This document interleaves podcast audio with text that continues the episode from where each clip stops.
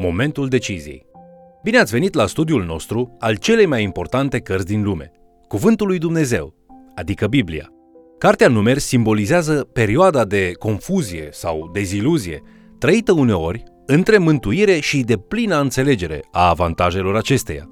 Acest studiu vă va oferi o imagine de ansamblu asupra cărții numeri, în timp ce vă uitați la două numere, doi bărbați și un adevăr foarte izbitor. Vă invit să ascultăm ceea ce Dumnezeu vrea să ne învețe în această secțiune numită Momentul deciziei. După ce Levitic rezolvă problema finală a exodului, oferindu-le păcătoșilor acces în prezența Dumnezeului Sfânt, Numeri reia narațiunea de unde a rămas în cartea Exodului. Cartea Numeri spune povestea perioadei de 40 de ani în care israeliții urmează norul gloriei lui Jehova în jurul pustiei, până când sunt pregătiți pentru a intra în țara promisă. Pe măsură ce studiem cartea numeri, este important să ne amintim câteva principii și abordări pentru studiul Bibliei. În primul rând, Ioan, în capitolul 17, cu versetul 17, spune Cuvântul tău este adevărul. Astfel, Isus ne aduce aminte de importanța cuvântului. Noi trebuie să abordăm Biblia căutând adevărul, chiar dacă va necesita o perioadă mai lungă de timp pentru a descoperi acest adevăr. Angajamentul reprezintă un factor fundamental în descoperirea adevărului. În Ioan capitolul 7 cu versetul 17, Isus spune astfel: Dacă vrea cineva să facă voia lui, va cunoaște dacă învățătura este de la Dumnezeu sau dacă eu vorbesc de la mine. Un alt principiu important de reținut este că toate aceste evenimente s-au întâmplat în realitate. Există întotdeauna o diferență între povestirea unei întâmplări și evenimentele petrecute, deoarece povestirea este o interpretare simplificată, dar nu trebuie să uităm niciodată că acestea sunt evenimente adevărate, iar acest lucru reprezintă tăria cuvântului. Aceste relatări nu sunt simple povești, sunt lucruri care s-au întâmplat cu adevărat și există multe lecții care pot fi învățate din analiza teologică a acestor evenimente.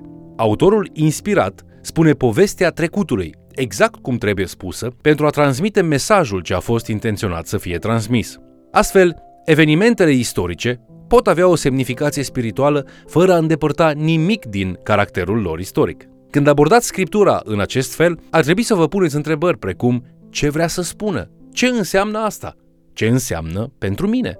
De exemplu, autorul spune povestea robiei evreilor din Egipt, a izbăvirii divine din acea robie și a călătoriei de la sclavie la deplină libertate, în țara în care curge lapte și miere, pe care Dumnezeu a promis să o dea urmașilor lui Avram, Isaac și Iacov. Această poveste expune atât un adevăr istoric, cât și un adevăr cu o valoare teologică. Textul poate fi folosit pentru a vorbi în mod semnificativ despre condiția umană în general și despre dorința lui Dumnezeu de a le libera pe om de păcat, astfel încât să poată găsi plinătatea vieții în relația cu Creatorul său. Acolo găsim prefigurarea lucrării lui Isus pe cruce pentru a aduce mântuirea omului și binecuvântata speranță pe care o avem într-o veșnicie înaintea lui Dumnezeu. O găsim acolo, fără a lua nimic din conținutul poveștii.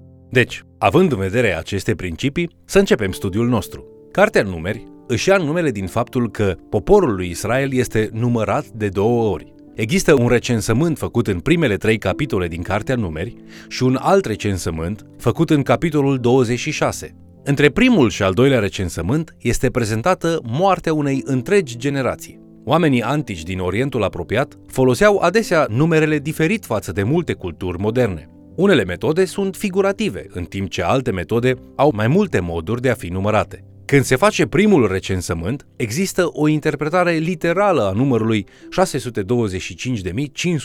625.550 de bărbați, cu vârsta peste 20 de ani, pe lângă femei și copii. Când al doilea recensământ este făcut, după 40 de ani, există 624.730 de bărbați cu vârsta peste 20 de ani. Când se face al doilea recensământ, toți bărbații care au fost numărați la primul recensământ sunt morți, cu excepția lui Caleb și Iosua. Motivul morții întregii generații este explicat în capitolele 13 și 14. Adevărul este că întreaga generație, cu excepția a două persoane, nu au crezut în puterea lui Dumnezeu de a împlini promisiunile făcute. 12 iscoade au fost trimise în țara Canaan pentru a cerceta și a da de veste poporului. Toți cu excepția lui Iosua și Caleb, chiar dacă sunt impresionați de țara Canaan, îi conving pe cei din popor că este imposibil să îi învingă pe uriașii din această țară. Cu toate acestea, Iosua și Caleb declară măreția Domnului care nu îi va lăsa să eșueze, dacă umblă în încredere și ascultare. Așa cum se întâmplă adesea. Oamenii îi ascultă pe cei fricoși, resping cuvântul lui Iosua și Caleb și refuză să meargă înainte în țara promisă. Din cauza lipsei lor de credință, Dumnezeu îi spune lui Moise în Numer capitolul 14, versetele 28 la 30, De aceea spuneți-le, pe viața mea, zice Domnul, că vă voi face precum ați vorbit și voi în auzul meu. Trupurile voastre moarte vor cădea în pustia aceasta. Dintre toți cei de la vârsta de 20 de ani în sus, care ați fost numărați și înscriși și care ați cârtit împotriva mea, niciunul nu veți intra în țara în care am jurat că vă voi așeza, în afară de Caleb, fiul lui Efune, și Osua, fiul lui Nun. Când ajungeți la capitolul 14, acești oameni rătăcesc deja în pustie de ceva vreme. Dumnezeu le-a dovedit că El este cu ei de mai multe ori. El a făcut multe minuni pentru ei. El a încercat să le insufle, să zidească o temelie pentru credința lor în El, astfel încât să aibă încredere în El, că va merge înaintea lor în timp ce traversează râul Iordan și invadează țara cananiților. Primul capitol din cartea Deuteronom spune că le-ar fi trebuit 11 zile să meargă direct din Egipt în Canaan. Deci de ce nu au făcut asta? Realitatea este că un popor puternic și ostil ocupa țara Canaanului și ar fi fost necesară o mare cantitate de credință și curaj pentru ca israeliții să-i cucerească. Ei nu s-au dus direct în țara făgăduinței pentru că nu aveau credința necesară de a invada țara Canaanului. În schimb, au continuat în îndoială și păcat și astfel au continuat să se rătăcească în deșert. În multe ocazii, israeliții păcătuiesc atât de grav încât Moise trebuie să mijlocească în numele lor înaintea lui Dumnezeu. Și de 10 ori Dumnezeu îi iartă. În Numer, capitolul 14, versetele de la 17 la 19, când oamenii refuză să meargă înainte în țara promisă, Dumnezeu e pregătit să-i șteargă de pe pământ și să înceapă din nou cu Moise. Dar Moise mijlocește din nou pentru ei spunând, De aceea, te rog, lasă acum ca puterea Domnului să se arate în măreția ei, după cum ai promis atunci când ai spus, Domnul este încet la mânie și plin de îndurare, iertând nedreptatea și păcatul, dar nu lasă nepedepsit pe cel vinovat, ci pedepsește nelegiuirea părinților în copii și în copiii copiilor lor până la a treia și a patra generație. Te rog, iartă nedreptatea acestui popor, potrivit măreției îndurării tale, așa cum a iertat acest popor din Egipt și până aici. În mod uimitor, Domnul renunță și iartă oamenii, dar refuzul lor de a intra în țară nu rămâne fără consecințe. Numer, capitolul 14, versetele 22 la 24 spun Tot așa, nici unul din oamenii care au văzut slava mea și semnele pe care le-am făcut în Egipt și în pustie și care totuși m-au ispitit de 10 ori până acum și n-au ascultat glasul meu, nu vor vedea țara pe care am jurat că le-o voi da părinților lor, nici unul dintre cei care m-au disprețuit nu o vor vedea. Dar pentru că robul meu, Caleb, a fost călăuzit de un alt duh și m-a urmat pe deplin, îl voi duce în țara în care a fost, iar urmașii lui o vor moșteni. O durere mare cuprinde tot poporul când Moise le spune oamenilor cuvintele lui Dumnezeu. Ei se trezesc de vreme în dimineața următoare și chiar dacă Dumnezeu a spus că nu îi va duce în țara Canaan, oricum încep deplasarea spre țara făgăduinței, spunând în numeri capitolul 14 cu 40, Iată-ne, ne vom duce în locul pe care l-a promis Domnul, căci ne-am dat seama că am păcătuit. Moise îi asigură că Domnul nu este cu ei și că dacă încearcă să avanseze cu planul lor, cu siguranță vor muri.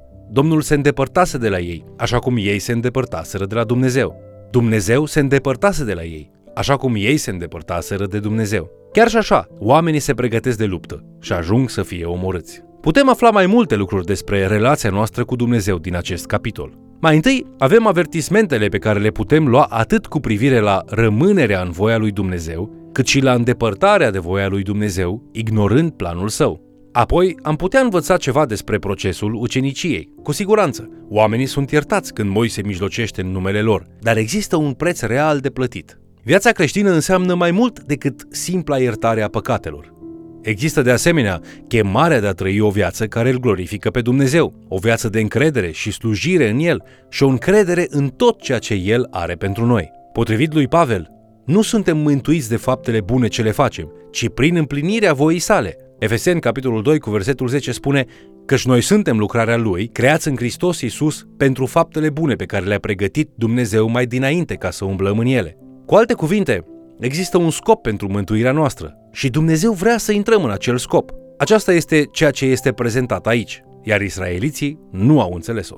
Dumnezeu este de plin răbdător și plin de har. Numer, capitolul 14, arată totuși că există un moment al deciziei. Acest moment al deciziei este momentul în care decideți, după ce ați primit mult har și răbdare, că ori veți face, ori nu veți face voia lui Dumnezeu pentru viața voastră. Există un principiu similar în Roman, capitolul 1, în care Pavel folosește expresia Dumnezeu i-a lăsat în voia minților. Dar Pavel nu zice că Dumnezeu ar fi renunțat la om. Dumnezeu nu renunță niciodată la noi. Dar Dumnezeu, la un moment, poate alege să-l lase pe om să învețe singur din greșelile sale, doar că de multe ori, mergând pe această cale, ajung să aibă consecințe dramatice.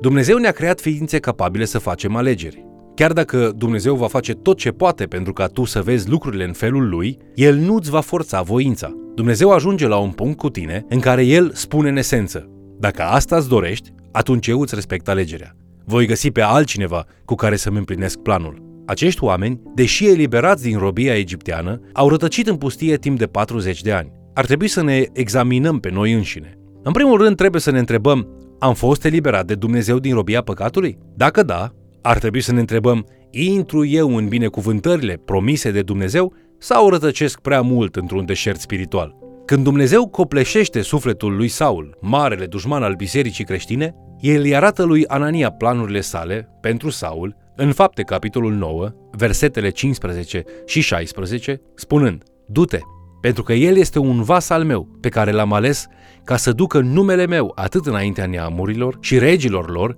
cât și înaintea fiilor lui Israel. Căci eu îi voi arăta cât trebuie să sufere de dragul numelui meu. Dumnezeu are un plan unic pentru fiecare persoană. Dumnezeu ne mântuiește nu doar pentru viața viitoare, ci pentru că are o anumită lucrare și dorește ca noi să o împlinim. A face voia lui Dumnezeu este mesajul cărții numeri. Când ajungeți la cartea numeri, căutați acest adevăr. Mai ales pe măsură ce citiți numeri capitolul 14, veți vedea momentul deciziei la care fiecare trebuie să ajungem. Trebuie să alegem dacă ascultăm de voia lui Dumnezeu sau alegem să ignorăm planul său pentru viața noastră. Dacă ați spus deja da iertării sale, dar ați spus nu voinței sale, vă îndemn să spuneți da voinței sale astăzi. Poate că nu este prea târziu să descoperiți care este voia bună, plăcută și desăvârșită a lui Dumnezeu pentru viața voastră și să intrați în țara promisă a vieții creștine pe care Dumnezeu a pregătit-o pentru voi. Vă mulțumesc pentru că ați fost alături de noi studiind Cuvântul lui Dumnezeu. Suferi cumva printr-o experiență în pustia din viața ta? Dacă da, puneți această întrebare. Ascult eu total de Dumnezeu? Dacă ignor voia lui Dumnezeu, pierderea este a ta. Te invit să ne urmărești în continuare. Și de ce nu, să mai chem cel puțin o persoană să ni se alăture.